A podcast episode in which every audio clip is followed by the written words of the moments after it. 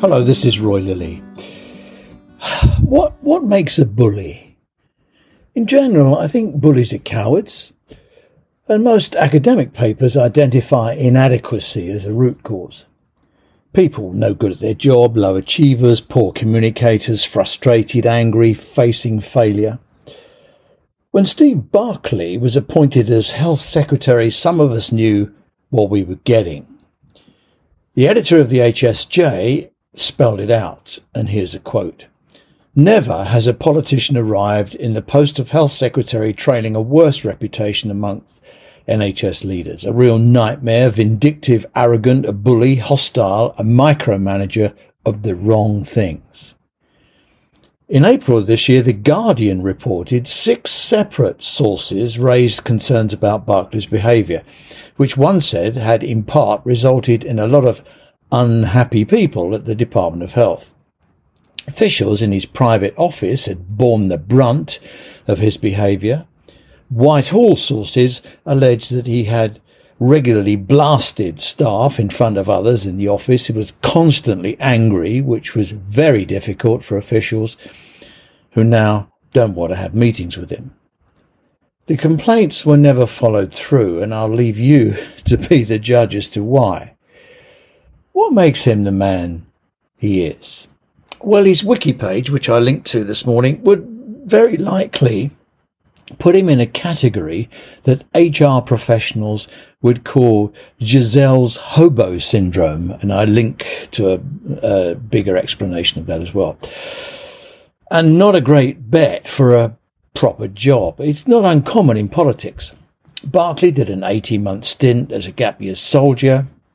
He served 5 months and moved on, went to uni, became a solicitor, moved on to financial services. I can't see a career path. Along came politics. He worked his way to attention by running political dinners at the Tory Carlton Club and landed a cushy safe seat, since which time he's been comfortably employed by the taxpayer. A proper job? Well, the snakes and ladders of politics, Brexit, COVID, havoc wreaked by Bojo, who decimated the front benches. The A team gave way to the B team, the trust team, and now we have a fag end of the alphabet team. The principal qualification seems the ability to go on the telly and defend the indefensible. Barclay changed allegiances and ended up Health Secretary. For me, it's a career flitting around and fitting in. Probably outclassed and outgunned by the people he's responsible for. Is there a link between personality traits, hobo syndrome, and workplace behaviour? Burdened with problems and unable to cope, no experience, training or hinterland to call on, no reservoir of relevant skills, education but no expertise, and apart from the Carlton Club's dinner money, no obvious experience in managing anything, never mind our biggest public service and its 1.2 million people, and it is that has him in trouble again. People. In a stupid and reckless letter, which you can link to in today's e-letter, to NHS leaders, Bully Boy ordered them to stop employing people to manage diversity, equality and inclusion.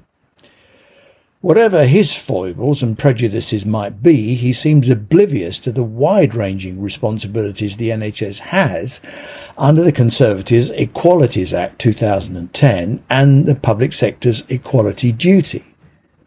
The provisions impact the public and staff, involve training and compliance procedures across the whole of the NHS, and is a clear professional role in itself that can't be left to existing managers to do on top of the day job, particularly at a time when the NHS is desperately short of managers, and I linked to some numbers this morning. Fewer than any comparable health system, struggling with strikes, and as near as damn it, 8 million people waiting for help. Once again, the editor of the HSJ has sharpened his pencil, and I quote, "In writing directly to NHS organisations effectively instructing them to stop recruiting to equality, diversity and inclusion roles, Barclay has taken a step which is as unacceptable as it is unwise." In fact, Bully Boy has no power to stop trusts recruiting Father Christmas if they wish to. However, Bully Boy threatens in his letter, and I quote from the letter, "Should organisations wish to take a different path, then they should be willing to justify in public why such roles add more value than additional medical or healthcare staff." Now, most equivalence arguments are the last resort of numpties, and if that's not bullying, I don't know what is. It's clear to me Barclay lacks experience, is a poor leader convulsed in the seedier side of politics, and is an inappropriate person to lead the NHS through this punishing time. He's made a total mess of industrial relations and leads the NHS with all the deftness and elan of a JCB. The Tories are floundering, looking for political solid ground. Bully Boy thinks diversity and equality isn't worth investing in. Actually, as part of levelling up, it's the only thing to invest in. Well, look, there could be an election in 300 days. The electorate can have a Conservative government.